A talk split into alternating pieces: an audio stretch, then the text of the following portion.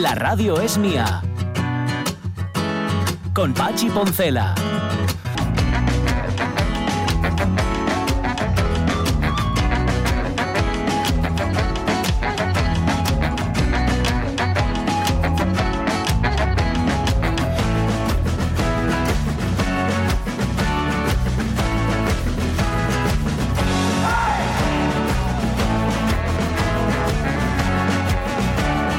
11 y 7 minutos de la mañana, gracias Caunedo de parte de Alberto y García por haber dejado que sonara un poquitín más la sintonía, ¿verdad? De estos animales escondidos.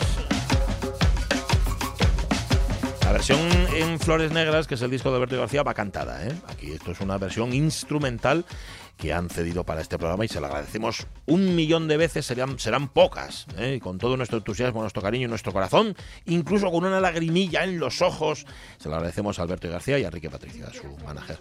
No te digo nada. No, ¿eh? ¿Qué? Y un placer en el cuerpo. Siempre, digo. siempre, siempre, siempre. Yo, los placeres, los mejores placeres son los del cuerpo, que duran poco. Pero bueno, es, es la gracia, ¿no? De los placeres. Pues si duran mucho, entonces ya se convierten en otra cosa, que no Sí, sé qué es. Un fartuca. En tormento, que pueden acabar convirtiéndose. Eh, bien, em, eso es en la tercera hora. Sí, Mouse es en la segunda hora, que nos va a hablar Jorge Alonso de ese cómic imprescindible. Eh, Cuidado cuando, bueno, cómic novela gráfica, ¿cómo lo De hecho, denominamos? Es la, es la primera, el primer cómic al que se bautiza o al que se califica como novela gráfica. Ajá. Es la primera vez que esto, que esto ocurre. Entre otras cosas, yo creo porque fue publicado como, como las primeras novelas, eh, o como, bueno, no, no las primeras novelas, como, como tantas novelas eh, por, por, bueno, por partes, como si fuera un gace- en- de forma folletinesca. ah, sí, bien, sí, bien. eh. Pero en, un, en una especie de una revista underground, eh, de, de cómic underground, y entonces se fue, se fue publicando así. Y sí, ya digo, es conocida como la primera novela gráfica, ¿no? Ajá. De, de todas. Bueno, pues nada, hablaremos de ella y de su contenido, que es intenso, intensísimo. Bueno, es para que los lunes nos mm, ab- aborreáis, que a a mí me pasa, ¿eh? Ujú. Los lunes me adoceno totalmente. Voy con otros 11 Que a una todas cosa es partes. hacerlos livianos y otra No, hacerlos eh, eh, inservibles. Eso, no me quedo. Ah, un lunes perdido. Pues no, señor, nosotros de eso nada. ¿Y qué más? También va a venir César Alonso Ojito, que Sí. viene con recetas Ujú. hoy, ¿eh? Y recetas además antrocheras. Antroche- exacto, Total, Da gusto, da gusto con él. Da gusto con él. Luego me va a pedir un minuto, no sé para qué, pues luego una de Sí, dos. siempre O- lo pide. o no- sí, pero no sé ¿Eh? por qué. No sé. Avísame si antes son de suyos esos minutos, él puede disponer de ellos, no tiene que pedírmelos a mí, a santo de aquí. Bueno, hablemos de lágrimas, hablemos de lágrimas, esas que echáis a rodar o echáis a pacer, así como quien no quiere la cosa, bueno, o también que intentáis contener. Ay, qué congestión tengo. Parece que estoy llorando, pero no lloro. Ay, es este maldito catarro. Sí, sí. No sé qué tienen las flores, llorona, las flores de un campo santo. No sé qué tienen las flores, llorona, las flores de un campo santo.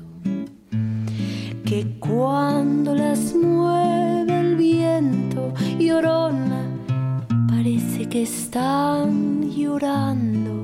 Bueno, hablamos de Melody Gardot, pero que hablar de Natalia Lafourcade, a la que tenemos también prohijada aquí eh, en la radio mía. Bueno, lágrimas que se os escapan y con qué. Dice Marce Gijón, no he sido yo persona de llorar mucho. Tengo el arte de saber reprimir mis emociones. No sé si esto es bueno o no. Pero es así, dice ella. Pues nada. Dice Cristina Tuero, la verdad que no tengo la lágrima fácil. Pues sí que empezamos bien. Pero sí que me emocionan los libros que narran historias de la guerra civil o de los tiempos difíciles posteriores, porque veo en ellos reflejada la historia de mis abuelos que tantas veces me contaron. Películas que me emocionen pocas. Y la música, buf, me emociona toda. Si es antigua por los recuerdos que me trae, la clásica por lo que puedes interpretar, y la asturiana me pone los pelos como escarpias. María Muñiz, sí que soy de lágrima fácil, tanto pena, tanto de pena como de alegría se me saltan las lágrimas. La última vez fue la semana pasada, cuando un gran amigo, con mayúscula, nos envió un vídeo de Rodrigo Cuevas animando a Samu a disfrazarse de él. Ay, Que no sé si habéis visto la foto, pero se ha marcado un antrosio ahí el rumbero que da gusto, ¿eh? Disfraz de Freddie. Mercury que se traía el otro día, que vaya, sí, vaya. Sí, el- claro, curro. Rodrigo Cuevas, Freddie Mercury. Totalmente. Ya sabéis que el. Totalmente. Bueno, ¿qué más? Lloré, lloré saliendo del cuartel de regulares en Melilla para coger el tren a la Penny. Aún me pregunto cómo fue eso. Ya, no se acuerda. La Penny, por un momento pensé que iba a seguir penitenciaria, No. pero no, supongo que es península, claro. Bueno, con Rego yo la verdad es que no sabría qué decirte. ¿Qué dice Carolina Iglesias? Yo sí soy de lágrima fácil. Eh, yo diría que si soy de lágrima fácil, sí, diría que sí. A chorros sale la emoción por el lagrimal. Por poner algún ejemplo de los de una a estas horas de la mañana de lunes que se acuerda. El principio de la película Up de Ah, Pixar. sí. El final de Big Fish de Tim Burton. Lágrimas a raudales en ambos casos. Y por nombrar alguna rareza, cuando los niños de San Ildefonso cantan el gordo, Mm. oye, se me nubla la vista solo de pensar cuánta gente es feliz en ese momento. Uy. Y mira, voy a dejarlo por si acaparo la sección. Bueno, bueno, No bueno, Carolina. O sea, lloras por la felicidad de otros. Mm. Qué bonito. Lorenzo Linares, con los goles que marcó Mitchell a los coreanos en Italia en el 90. Me lo merezco. No sé si me lo merezco. ¿Qué pasa? ¿Lo dijo él? ¿Lo dijo Mitchell? o- Bueno, Lo dijo él, lo dijo él al Sí. marcar el gol. me lo merezco. Bueno. Carolina Iglesias ya está. Ah, perdón, con otra de lagrimeo, que es que tenía una más. Una más, Dice, sí. yo conmigo, conmigo misma, paseando por Gijón, a la altura de Urquijo, a- el del Banco Urquijo, en el puerto deportivo, un señor está tocando el tema de volver a empezar y muy cerquita una pareja ya mayorina en un banco sentados. Ella le dio un besín con tanta dulzura que no me contuve con la maravillosa escena con banda sonora. Y a llorar se ha dicho, la belleza emociona. Ay, qué bueno. Qué No sé si habrá más mensajes de Carolina, estaremos pendientes. Soy de lágrima al facilón, dice Juan Noval, dice Raúl Arellano, buen día, gente, simplemente, no añade más. ¿Y qué dice Monte Pérez López? Pues sí, cada vez soy más llorona. Con el recuerdo de mis personas queridas que se fueron, pero noto que viven en mí. En la escuela me emociono mucho cuando veo cómo mis alumnos alcanzan objetivos funcionales para la vida. Con Chabela Vargas, en los paseos coloridos por los bosques otoñales, con una buena música, con un buen libro, con el himno de Asturias. Uy, sobre todo cuando estás fuera de Asturias, Buah. ¿no? Eso sí. Me emociona un montón. sí. Buen día, familia, dice Ana María Reñones. Buen día, Ana María. Antonio Manuz, ¿qué dice Antonio? Yo cada vez que veo cuando Manuel Spencer Tracy le canta el Mm. Ay mi pescadito Ah, sí. o se muere en Capitanes Intrépidos. Oye, lloro como una magdalena. Mi pescadito, deja de llorar. Salid sin duelo, lágrimas corriendo, dice Pepita Pérez. Damián Acuña, buenos días. No puedo con la milla verde, no hay manera. No puede, me imagino que es porque Ah, llora un montón con bueno, sí, verde. claro. No es uno un fulano con la lágrima fácil, de esos que se quejan solo por vicio, que diría Sabina y dice Fernando Zapico. Más allá de los sueños de Robin Williams, aparte de ser una de las películas que mejor han reflejado el arte de Turner, Friedrich Obule deja a uno cao como ninguna. La vi en el Ayala de Oviedo y nunca he visto y oído tanto sollozo en un cine. Madre de Nemo y Barracuda aparte. Eso es verdad. Pero sí, la, eh, la Barracuda y la madre de Nemo es la versión moderna de la madre de Bambi y los cazadores. Pero bueno, el sollozo era infantil en aquel caso, dice Fernando, y redujo el aforo del cine un 50% a las primeras de cambio. También con la visión del Mi Valle de Turón desde la Colladiella. Ahí con eso se emociona. ¿Qué Una más? que no falla nunca, Caruso, Mm. interpretada por Pavarotti en París. Ajá. Lagrimones como puños de Mike Tyson. Ajá. Si la canta Lucio, mira, pues también. Es una obra maestra. Pues sí. José Luis Mendoza Hurtado. Aparte dice, que ¿eh? dicen que- que Caruso, que es una canción en efecto de Lucho Dalla, Ujú. que la compuso para Pavarotti, es más que no es una canción adaptada, que solo hacen muchos cantantes de ópera, cantan Sí. canciones que no son de su repertorio. No me gusta es que eso. está pensada para la voz de Pavarotti. Yo creo que por eso suena también. Isabel Menéndez, jamás fui de lágrima fácil y ahora todo me hace llorar. Los médicos que sepáis que insisten en que llorar es una buena terapia. Si no se puede escuchar una canción de Vicente Fernández. Para animar, ¿no? Sí, bueno, para todo lo contrario. Más. Páseme lo contrario que al pan. Col tiempo endu que con que hoy madre, Mm. col tiempo endurece y yo hablando. Eso es. Perdóname, ¿eh? Roberto Cañada Álvarez, que te deshago el, el mensaje. Lo que me emociona mucho ye, ver a la gente que compite en lo mal llamado paradeporte. Ajá. Para mí son tan o más deportistas que muchos normales. Sí. Y por supuesto poniendo comillas en todo, ¿eh? entendémonos. Viéndoles ganes la ilusión, constancia que ponen, salten eh, les lágrimes y los pelos como escarpies. Para mí quisiera ese mm, que ponen. Ese, sí, ese entusiasmo, ¿no? Sí. Imagino que pone. Oye, la de María Rodríguez Gal, que he conseguido por firme en su mensaje. Lloro, lloré, lloro lloraré con Los mejores años de nuestra vida, de William Wyler. Casi cuatro horas de congoja y opresión en la garganta, muy placenteros. Y estoy con Jorge en la última escena de Los Puentes de Madison y la maravillosa Breve Encuentro, de David Lynn. Me pregunto que, por qué prestará tanto. Es, es una buena pregunta, ¿por qué nos Sí. presta tanto? Supongo que porque desahogas, ¿no? Un dolor que no duele. Sí, señor. Eh, bueno, nos pone aquí un enlace para bailotear y cantar. Esto lo voy a ver después. Pepita Pérez. Para llorar de, de plano, la Constitución Española, pone aquí Rego, Mm. bien, Gloria Mier, yo soy de Lágrima Fácil, un libro, una canción, un recuerdo, una injusticia, Sí. dice también. Por cierto, Pepita aprovecha unos burrinos muy guapos pintados para felicitar San Valentín. Y le da las gracias a Mari Carmen, nosotros también. igual son de Mari Carmen, claro. Seguramente. Los dibujinos. Beth Move, lloro de risa cada dos por tres, de rabia ante las injusticias. Tengo llorado con el telediario, fíjate. Y según mi madre, la mayor llorera de mi vida, de mi vida infantil, fue con Mm. Heidi. Ahora lloro menos, pero cuando lloro, lloro intenso. No os imagináis, no os imagináis, dice, en plan Lola Flores, sino que lloro a chorro, como un tapón que se abre y se va al agua.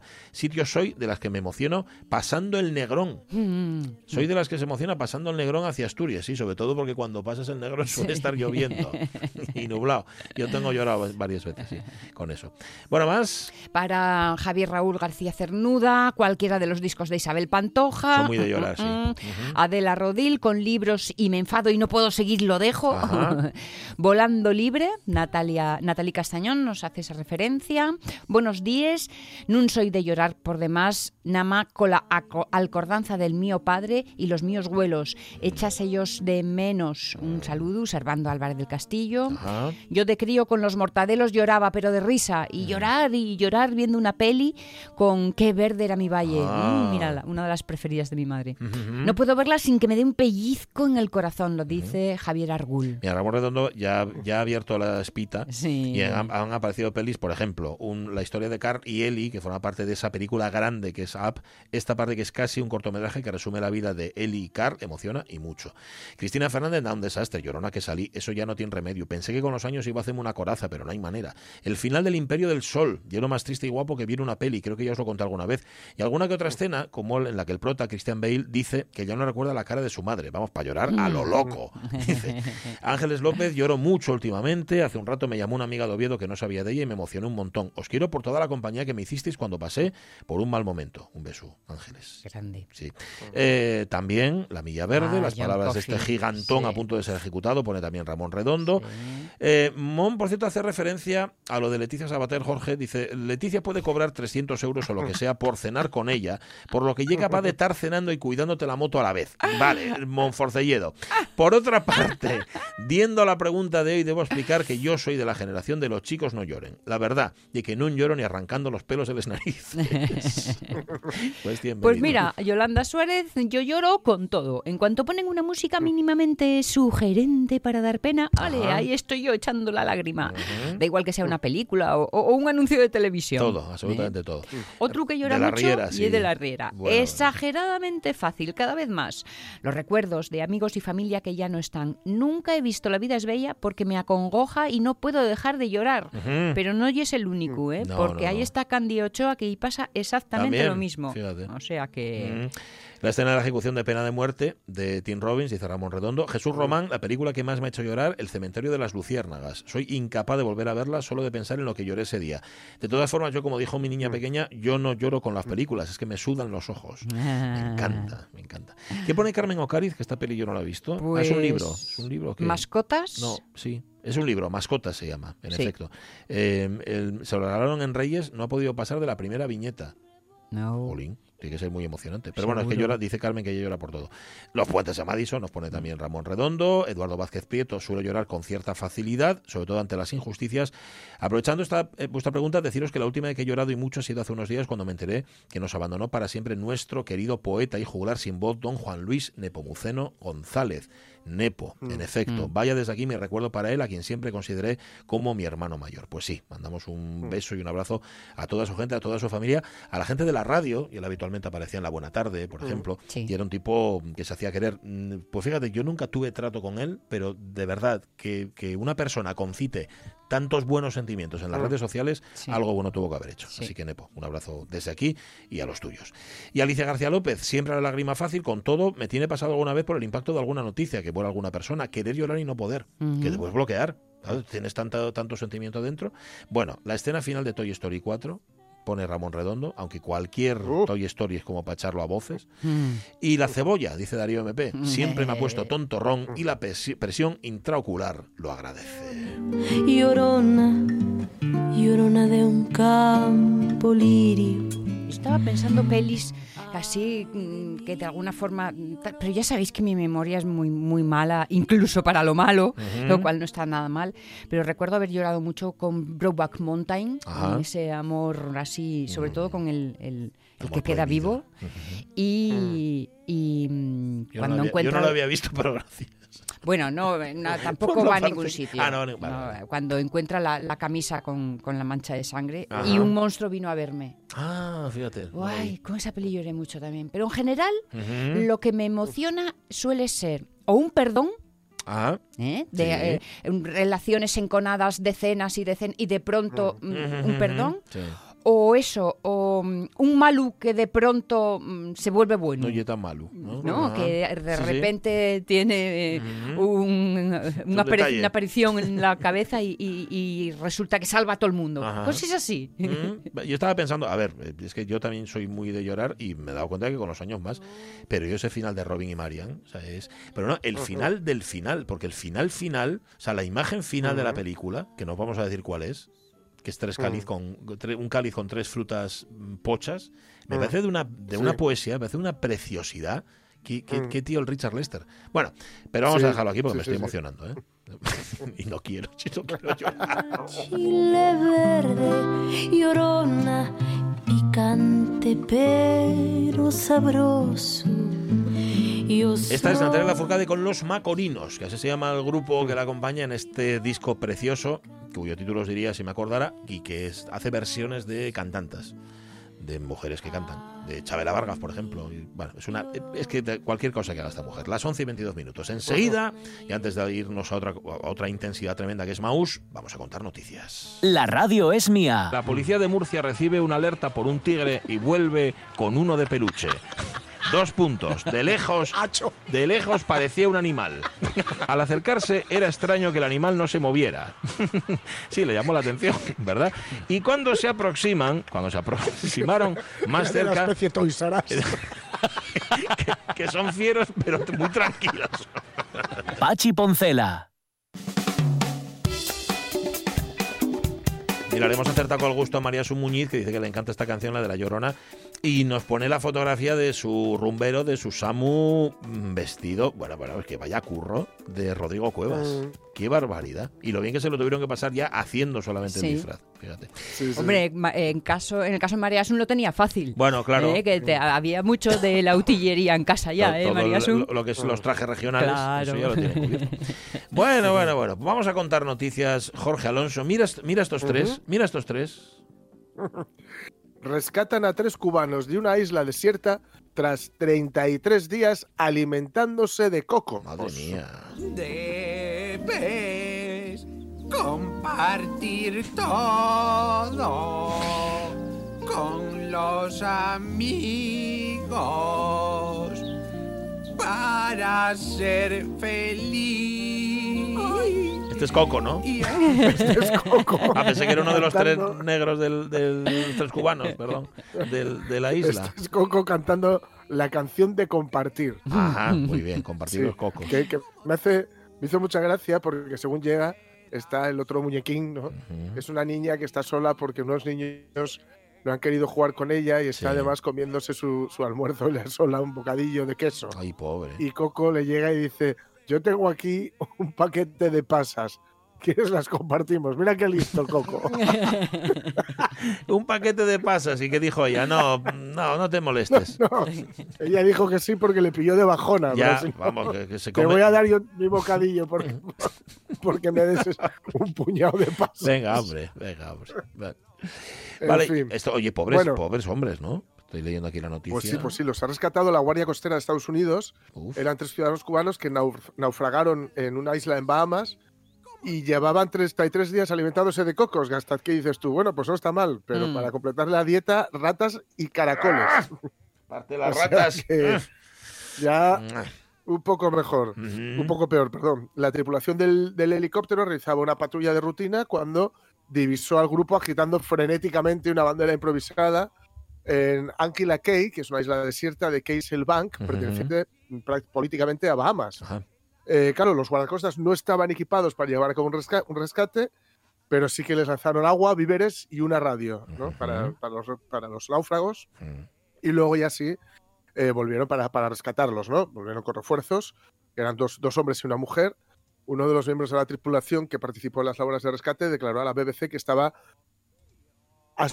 asombrado de que hubieran podido sobrevivir tanto tiempo Madre mía, en, 33 en una días. isla desierta, ¿no? Lo típico de que te llevan a una, a una isla desierta, pues mm, Ujú. a- Sí. na- claro, normalmente a una isla desierta no se va con tiempo. No, a no. una isla desierta se- va uno porque, se, porque, vamos, acaba uno allí, ¿no? O acaba uno allí. Ujú. Eh, los cubanos explicaron que habían sobrevivido en gran medida a base de cocos y luego me, me hace gracia porque no dicen que hubiera comido oje, también dicen que habían picoteado ratas y algún caracol. ¿Cómo se picotea una rata? Con mucho asco. Sí. Lo picotearon, pero, pero poco porque entre, entre comidas no hay que intentar no, No, no, no, no, no, coman ratas. Eh, el trío, el trío en principio, sin Mm. más, había llegado a la isla a nado después de que la Ay, embar- pobres. embarcación se hundiera en medio de la tormenta. Desgraciadamente no teníamos a nadie a bordo que hablara español con fluidez, pero con mi español chapurreado pude discernir que eran de Cuba y que necesitaban asistencia médica, dijeron. ¿no? Ujú. Lo que sí dejaron claro es que llevaban 33 días en esa isla. Ajá. 33, ¿eh? Qué barbaridad. Que, en fin. Ujú. A primera isla, la isla no parece tener mucho, pero hay algunos arbustos y algunos árboles, Ujú. por lo que pudieron protegerse también un poco de los, ele- de los elementos. Ya, Imagínate el sol, ¿no? Sol. Que hay que calcar ahí. Sí. Tremendo. Claro, claro, claro, claro. En fin, con todo, han dicho que estaban, se- según estaban explicándoles todo esto, todo esto, todo, su, su- su azarosa experiencia, eh, dijeron que estaban hartos de tanto coco. ¡Quiero mi bocadillo! ¡Quiero mi bocadillo! Normal. ¡Quiero mi bocadillo! Mm, bocadillo de coco. No sé si alguna vez visteis o os acordáis de un, un reality que había que era mm, eh, supervivencia al desnudo.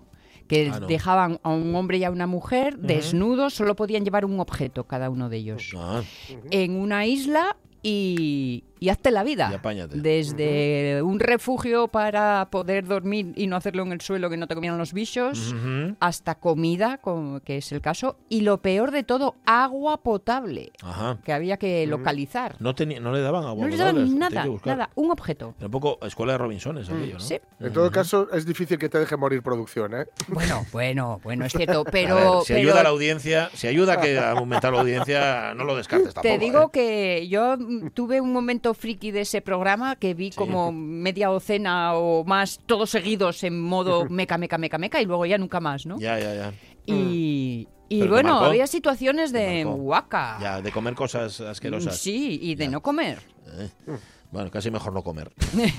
Es la verdad. Eh, bueno, personas hay- las hay de varios tipos en el mundo. Las hay, por ejemplo, que no pueden estar sin hacer nada, ¿no?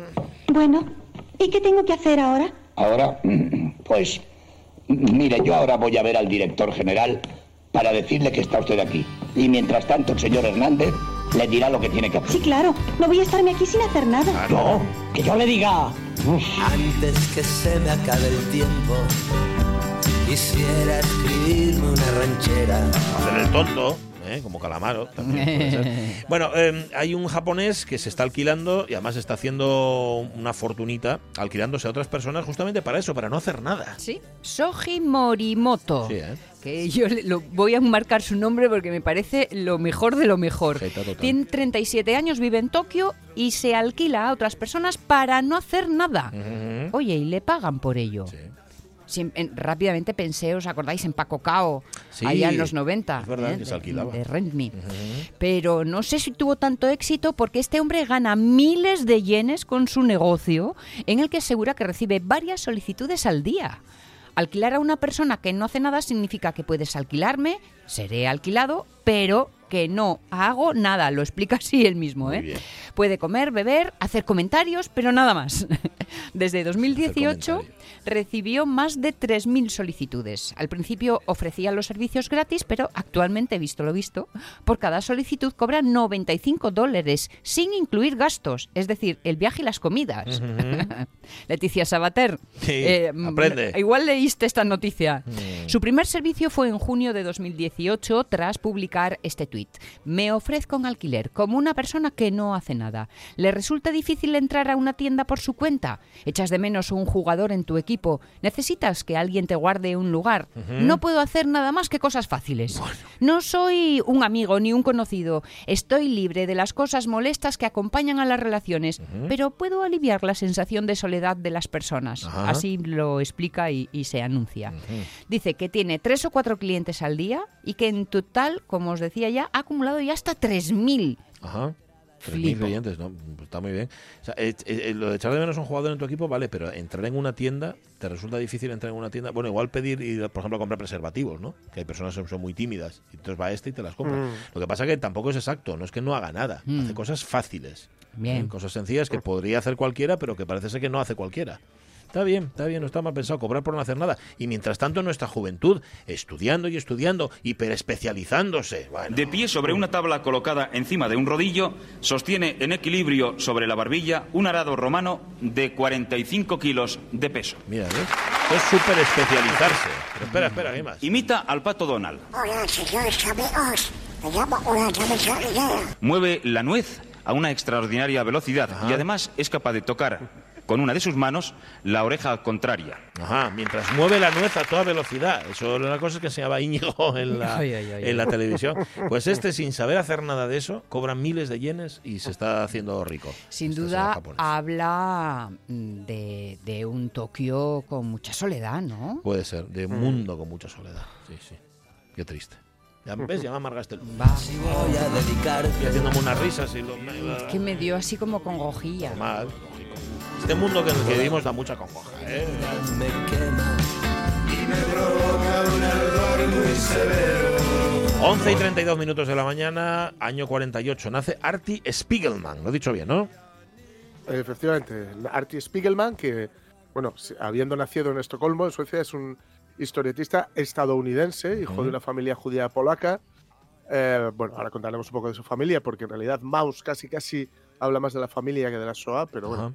Eh, procede de- del underground, underground más, mm, vamos, eh, Más de- de, pura cepa, Sí. consciente de, de las corrientes artísticas contemporáneas. El de hecho sobrevivía haciendo eh, dibujos para, para marcas, creo que eran eh, bueno, una, una- tiendas que hacían pues anuncios de marcas marcas de leche y cosas de esto, ¿no?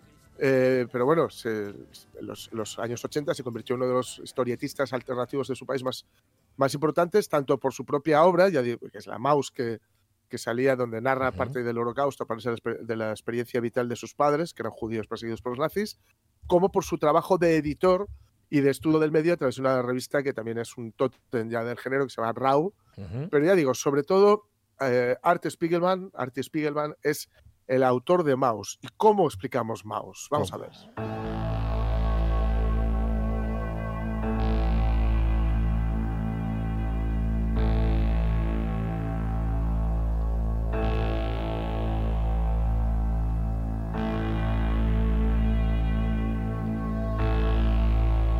Bueno, con el fondo de David Bowie, en su disco Low, estamos escuchando Barzawa, pues hay que decir que eh, para, para explicar Maus hay que saber un poco de cómo, cómo era eh, un, un- un par de pinceladas de la biografía de Art Spiegelman. ¿no? Su padre Vladek y su madre Anja, apellida Zibelberg de soltera, pues eran políticos, eh, perdón, perdón, judíos polacos supervivientes del campo de exterminio de Auschwitz. ¿no? Sin embargo, su, su hermano Riché eh, fallece allí en el campo porque bueno, era más pequeño y por, pues falleció allí, ¿no?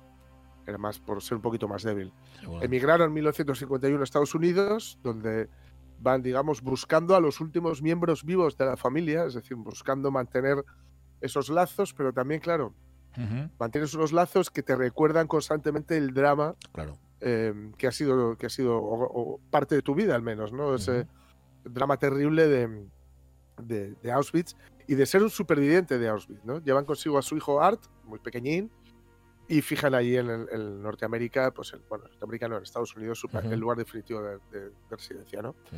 Claro, es un condicionante de la vida de Art Spiegelman, el fallecimiento de su hermano Riché, eh, porque, bueno, su madre lo recuerda mucho, ¿no? Y de él, él de hecho, dedica Maus a, a su hermano, Al y pone hermano. una foto de él de pequeñín. Sí. Eh, y bueno, la verdad es que también eh, siem- digamos que siente. eh, es es una, una obra Maus muy honesta, porque él, él admite que siente la rivalidad con su hermano muerto al que nunca llegó a conocer. Ahí va. Sí, sí. Curioso. O sea, que nunca llegó a conocer, no, perdón, que nunca llegó a tratar, digamos. Sí, sí, claro. er- con- Eran dos niños y además en, intensidad, en ¿no? unas circunstancias terribles y el más Pero pequeño se esa, murió. esa foto, esa foto que él utiliza para la de- dedicatoria, Sí. pues digamos que presidía un poco ¿no? el hogar y, y el recuerdo idealizado de, de- de él, ¿no? Pues lo listo que era, lo todo esto, ¿no? Él se cría en, en Rego Park, que es un, en Queens, en, en Nueva York, y estudió cartooning.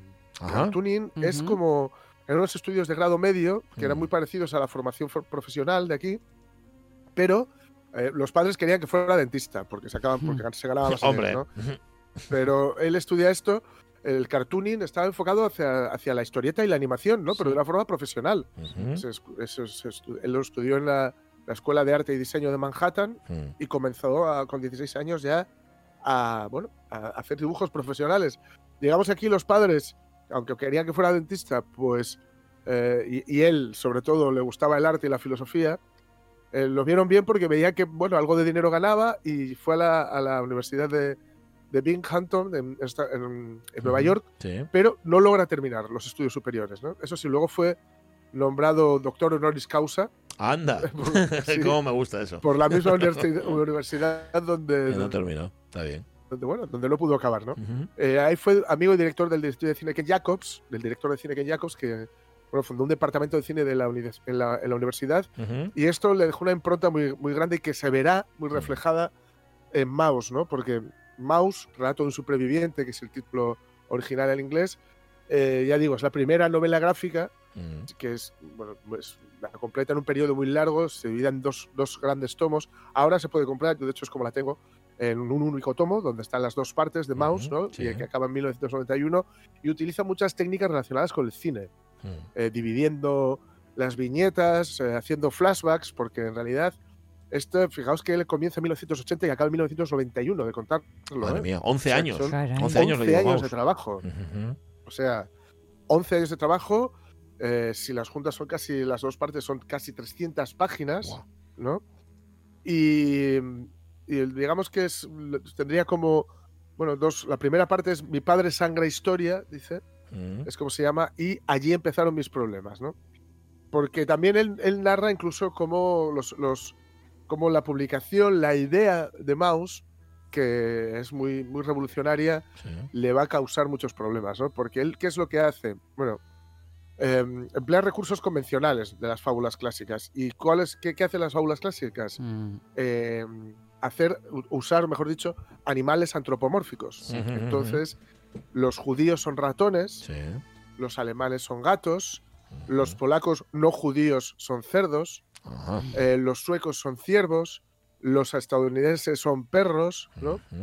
Eh, y esto, claro, no hizo gracia. No hizo mucha gracia a la comunidad judía, por ejemplo, sí, sobre todo los polacos, como ¿no? ratones. Ya. Y poner a los polacos a de los cerdos polacos tampoco les, cerdos, les sí. haría mucha gracia, ¿no? Pero, a los Ujú. po- pero mm, además les, les pone, en fin, les, les deja un poco mal, ¿no? Ya. Tal vez, a lo- la- por supuesto, los que él conoció lo merecían, ¿no? Claro, esto no gustó a la, a la comunidad judía, pero claro, él no quería decir que, que fueran, o sea, no quería darle ninguna, eh, como diría, ningún cariz en- en Ya. negativo al hecho de ser ratones, sino a la trampa que les estaban tendiendo los gatos. De hecho, hay un capítulo que se llama así, la, la trampa se cierra, ¿no? La ratonera. Mm.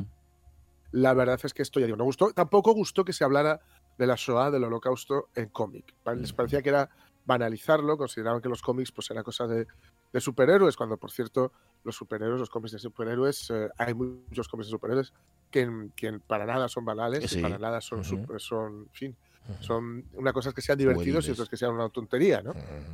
La verdad es que, eh, claro, el, el material que él utiliza son las entrevistas a su padre, que él comienza a grabar en 1978. Ajá. Y, el- y la temática central, en realidad, él dice que es la relación complicadísima que Ujú. tiene con su padre. No olvidemos que su madre se suicida, entonces el Ujú. padre tiene que, em, digamos que pues, es un hombre eminentemente práctico, muy avaro, muy, Mm. muy, muy, muy avaro, Sí.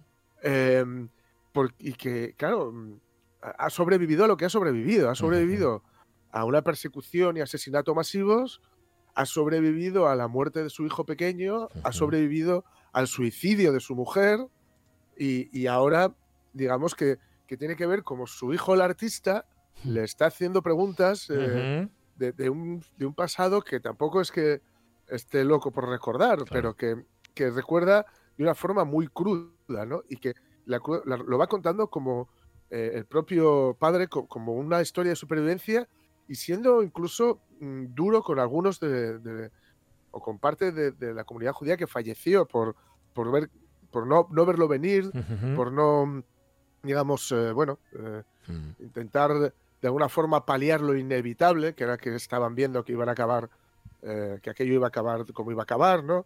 Y, y la relación entre ellos es, es tremenda, mediando mucho la mujer de Ate Spiegelman, con quien hacía, editaba Rao, esta revista que os decía, ¿no? Mediando muchas veces, ¿no? Entiende a tu padre, ¿no? Mm. Entiende lo que, lo que le ha pasado a Vladek, ¿no? Todo lo que ha ocurrido.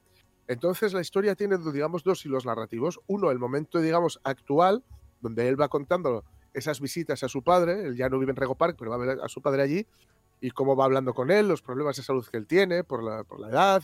Ujú. Y luego los flashbacks, donde va contando, pues desde los días en Polonia, a- de la guerra, el, el inicio de la Segunda Guerra Mundial, cómo su padre lucha con el ejército polaco, eh, no tiene nada que hacer contra la maquinaria de la Wehrmacht, y cómo pues acaba poco a poco estrechándose el cerco de los judíos hasta llegar a esa ratonera que, que os digo.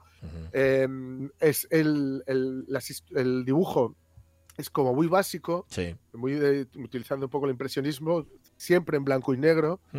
Eh, son tremendamente expresivos los Sí. dibujos, te, te, te mete, te mete, te mete en ellos, lo pasas, eh, te, te- te da realmente una angustia muchas veces, ¿no? Leer lo que estás leyendo. Ujú. Y la verdad es que, bueno, le dieron incluso, bueno, un- un- una especie, un Pulitzer especial. Toma. eh, para- hecho para casi, casi para él, ¿no? Ido. Ujú. Y ya digo, es muy minimalista, mm, a, a- un nivel técnico, pues innova la disposición de las páginas, las viñetas, cómo rompe Ujú. el- los dibujos, cómo rompe las viñetas, el ritmo, la estructura.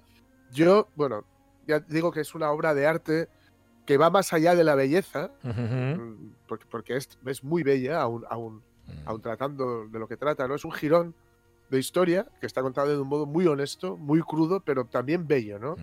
Así que lean Mouse e incluso, e incluso para quitarse o para responder muchas de las preguntas que puedan hacerse en su cabeza sobre el cómo y el por qué se hizo Mouse, lean el libro que propio Spielman hizo sobre Mouse, que es Metamouse. O sea que ahí están los dos. Yo, yo tengo ambos y son, yo diría que imprescindibles. Eh, lo popular no tiene por qué ser banal.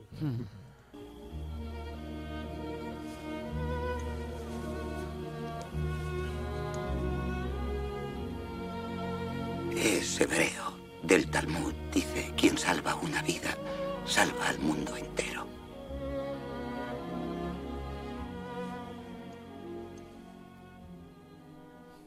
Terrible, ¿eh? Sí, Eh, el, señor. día, el día en el que estamos hablando de llorar por, Sí, por cosas sí. y por pelis. Sí, sí. Mouse, no sé si te salta la lágrima o no. La lista de cine, sí. Sí. Eh, sí, Sí, sí, sí. sí, sí, te hace, te hace Sí, llorar sí. también.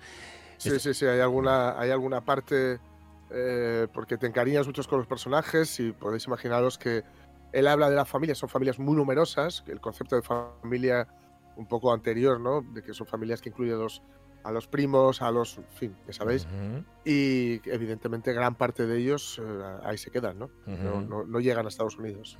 Estaba viendo que el padre, Vladek, se murió, pues fíjate, un año después de que él iniciara la redacción de Mouse, que tú decías que había Sí. empezado en el 81, Ujú. su padre se murió en el 82, vamos, que llegó a tiempo él para recopilar todo lo que su padre le contaba, lo que me da la impresión es que el padre no llegó a tiempo para haber publicado nada, ni No, siquiera una parte de no, no, no, no, no llegó a tiempo para ver cómo Mouse se convertía en un fenómeno edito- editorial, porque Ujú. se convirtió, bueno, le ha hecho a él famosísimo y, y no llegó a tiempo a ver cómo, cómo esa historia, en la que desde luego no confiaba mucho el padre, y en esa forma de contar tampoco, pues es- llegaba a, a a considerarse, eh, bueno, mm, un- uno de los, una ya digo, la primera novela gráfica, Sí. con lo cual, digamos, le, le dio un empujoncito al cómic como, como arte, ¿no? como Ujú. expresión artística, y también como, diga- viendo cómo era el padre, Hmm. cómo su hijo iba a vivir, y muy bien, de, de su trabajo, ¿no? Fíjate, y de su historia. Bueno, oye, no- que no tenga remordimiento. Digo, porque a veces dicen, no, es que estoy viviendo de la desgracia de mis padres. No. Él, él, él lo cuenta el segundo tomo, Ujú. cuenta lo mal que lo pasa, ¿eh? Sí. Cuenta lo mal que lo pasa cuando el primer, las, las eh, digamos, la primera parte de Mouse tuvo ya éxito, aunque fuera a través de la revista Raw, ya comenzó a, bueno, a salir de- del underground y comenzó a hablarse mucho de ello, etcétera. Y, mm, y cuenta lo- el remordimiento que tiene porque le está yendo muy bien contando el- a- algo desgracias. terrible. Y encima, algo terrible que le ocurrió a su familia. Ujú, Pues sí. Pues nada, que lo sepáis, que nacía tal día como hoy, sigue, ¿eh? sigue por este mundo, sigue vivo. Sí, sí, sí, sí. el Sí, autor, sí. De, el autor de Mouse. Em, y, y no os la perdáis. Yo la, La tengo en el que La tengo en el DB. sí, apetece. tengo ahí y en algún momento caerá. Apetece así mientras estás encogido, pero Sí, apetece. Bueno, pues nada, echadle un ojo, aprovechad. 11 y 46 minutos de la mañana. Venga, vamos a sacudirnos la murnia, porque en el campo nacen flores, chavales. ¿eh? Y en el campo nacen flores, y en el campo nacen flores, y en la mar nacen corales. En mi corazón amores, mi corazón amores, y en el tuyo falsedades. Ay, Ay, fíjate que tenía yo aquí un encargo de César Alonso, eh, pero le voy a le- se lo voy a pedir yo a Caunedo y ya verás cómo lo podemos cómo lo podemos cumplir. Está, está. Ah, está. Ah, qué bien. Ay, me había quedado yo así. Ay, tenía yo No, fíjate, no, decías no, tú el no. disgusto por dentro. César Alonso, ¿cómo estás? Buenos días. ¿Qué, qué encargas? ¿Las cuatro estaciones de Vivaldi No. de apertura? ¿O qué me vas a...? Que, que- eso me tuviste que leer, leer la mente porque te, te iba a encargar... ¿Qué querías? ¿Cuatro, cuatro estaciones también? Ta- bueno, hombre, sí, Estás pidiendo bueno, mucho eh, ya, ¿eh? Yo era por yo era por cambiar una cosa por otra, pero bueno, eh, si quieres añadir a, en el campo nacen flores, luego oye, ahora es el invierno, luego la primavera, tal, Sí. eh, eso. Bueno, Bueno. oye, mandasteis el libro al ganador. ¿Me mandamos un? Está, está en Está capilla. firmado, está firmado. Está en capilla. Es que como ahora no nos, mm, no nos reunimos los cuatro a la vez, pues Ya, va ya, por fases el asunto. Por capillas. Bueno, no, que, que si nos está escuchando... eh, Alfredo, yo- seguro. Está en el horno, Alfredo. Yo ya cumplí. Tú sí. Espero que te llegue, Alfredo, antes de que tengas que operar cataratas. ¿eh? Seguro que la gente va a agilizar los trámites. Ya sabes cómo somos. y, eh, Ya nos vas conociendo, César. Qué, qué- qué gu- qué gusto da estar en familia. de Lo verdad. bueno es que Alfredo también. Entonces, Sí, ya nos va conociendo, Él sabe sí. que tarde, pero no nunca. Todos nos conocemos ya a estas Bueno. Pues nada, nos sigue empujando la primavera. Sí. ¿eh? Tenemos en el Notas, plan ¿eh? apícola, o el plano apícola, tenemos varias cosas que hacer.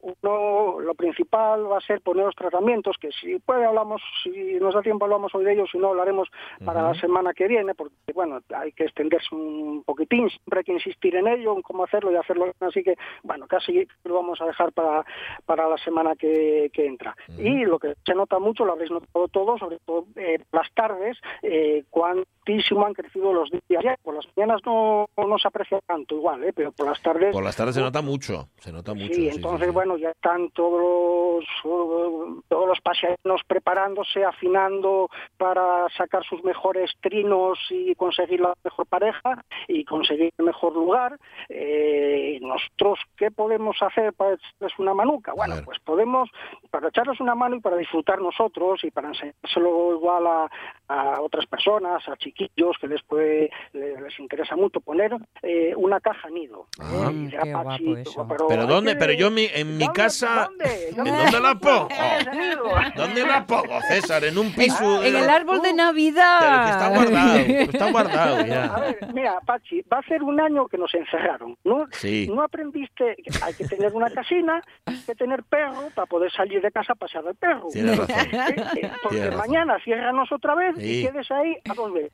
Pues no aprendí, no aprendí nada. No aprendí, Nada, no nada, aprendí. nada, nada, nada. Bueno, pues eh, es ahora cuando viene ponerla, no van de inmediato, pero bueno, sí que van a empezar eh, los pasearinos a, a buscar sitios eh, óptimos para anidar. Y estas cajas nido que son tan típicas como aquí mm, son como un imán para, para los páridos, los páridos son eh, los boneros, ferrerillos, eh, les, les, les atrae con locura. Y prácticamente eh, no va a haber duda de que nos entren. A veces, eh, con mucha frecuencia, entran en los buzones de, de- en los, de- que están en los exteriores de las casas eh, o, o en las cajas de los contadores o un sitio que tenga tal. Entonces, si les ponemos una caja inanido, les facilitamos mucho eh, el encontrar el, el anidamiento y, y nosotros pues también disfrutamos de, de, de ese proceso de- tan bonito de, de la producción. Te ¿no? digo una cosa, haciendo. yo pongo una caja nido y tengo pajarín propio, entendedme propio por favor, con todas las comillas, y con eso también lloraría. Sí. De ay meca. Ay, mira. No, de Ya, bueno, y emocionante, ¿no? sí, emocionante, Sí, hombre, ¿no?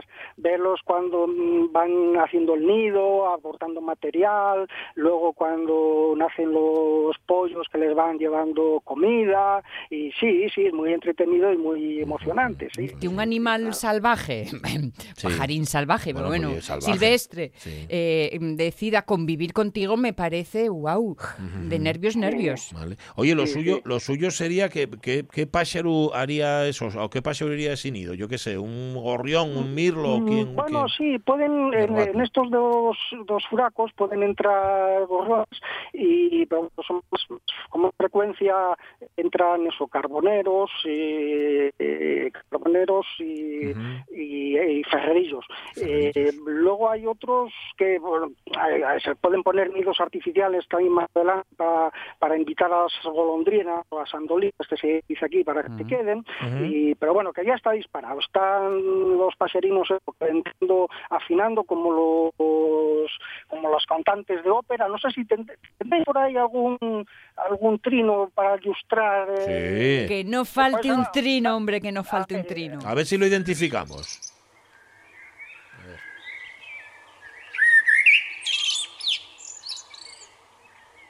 Hombre, si tengo luyo a la puerta a casa. Y es que vi la cara, además. A las que, entonces- yo que a, a qué hora pueden estar cantando ya? Yo es que de madrugada Bueno, escucho al, al Pachero este, ¿eh? Eh, sí, ¿sabes qué pasa? Que en las ciudades la luz artificial eh, Ah, los claro, engaña. claro, Eh, Pero bueno, en cuanto clarea un poquitín, que pa- casi para nosotros eh, es imperceptible, eh, ellos ya están cantando. Este es un mirlo, una, una merma, se dice aquí en el occidente, o una miruella, más eh, el centro y oriente, y canta muy bien, muy bien, muy bien. Lo que pasa es que es tan frecuente y estamos tan acostumbrados a ello, eh, parece que igual que las pegas, que son tan vistosas, eh, de esos colores metálicos tan bonitos, y son tan frecuentes que casi no les prestamos atención, ¿no? Eh, nos, nos llama más, la- eh, nos, nos llama más la atención la, la escasez y la rareza que, que lo habitual, pese a que los mirlos canten así de bien, tengan muchas tonalidades, muchos timbres, parece que a veces incluso pues se ensayan antes de, de lanzarse a, a parlotear con uno de esos larguísimos tonos que son capaces de, de echar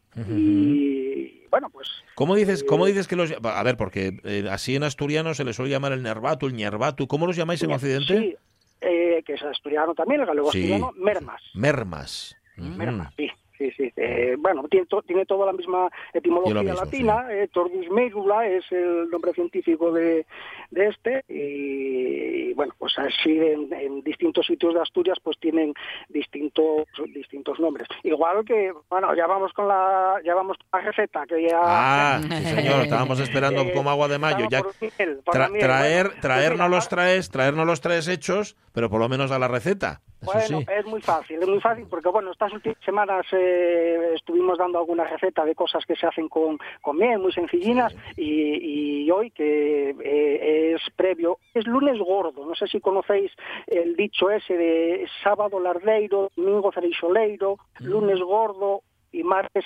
troiro. Anda. La primera vez que lo oigo. Pues no, la verdad. Bueno, pues, eh, pues es muy, bueno, es un, un dicho de aquí del occidente y entonces hoy es lunes gordo, eh, hace el sábado largo, el lunes gordo hace referencia a, a la carne, al- a la carne de cerdo en particular, a la comida, y el, el domingo certoleiro, los, como se, bueno, aquí los, los frisuelos en el son eh, freisolos, fillolos, incluso eh, y luego en el, en el resto de Asturias, pues o frisuelos o fallueles.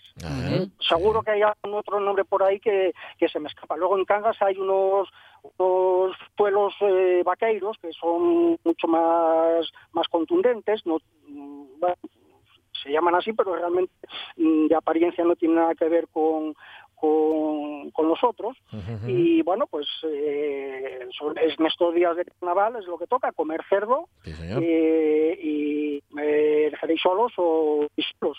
Entonces, los frisuelos, ¿cómo lo llevamos al tema apícola? Bueno, pues eh, los frisuelos se pueden comer eh, solos con un poquitín de azúcar o los podemos rellenar con mermelada o con miel, que también es muy es muy típico.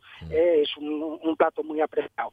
Y para hacerlos, bueno, pues hay mm, recetas también todas las que, las que uno quiera. Eh, ¿A dónde nos vamos? A María Luisa, que es la que ya conocemos y la que es más fiable. ¿eh? Bueno, pues Siempre, siempre. 200 gramos de harina, Bien. un limón que vamos a rallar, cuatro huevos, medio litro de leche y dos cucharadas de azúcar.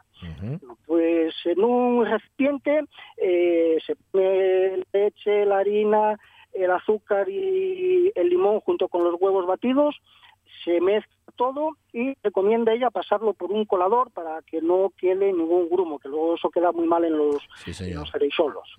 Eh, si, si nos convence cómo queda la masa, pues la utilizamos en el momento y si no, pues esperamos un poco porque, porque va, a- va a espesar.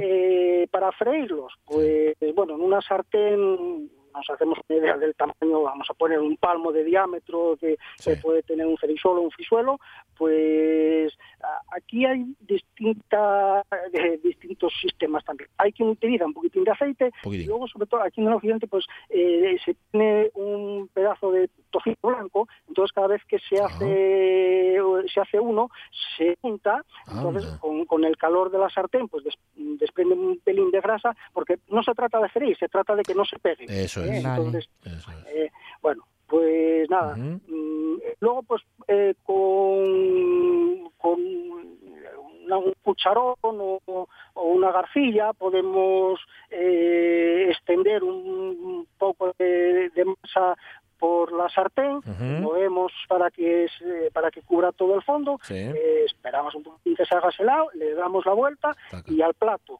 eh, eh, se espolvorea con un poquitín de azúcar, o de azúcar glass si queremos, y vamos con otro frisuelo, con otro cerezuelo. Y venga. Eh, y así hasta tener una pila que no la salte un gitano. Eso es. Eh, de- y, bueno, pues eh, se comen...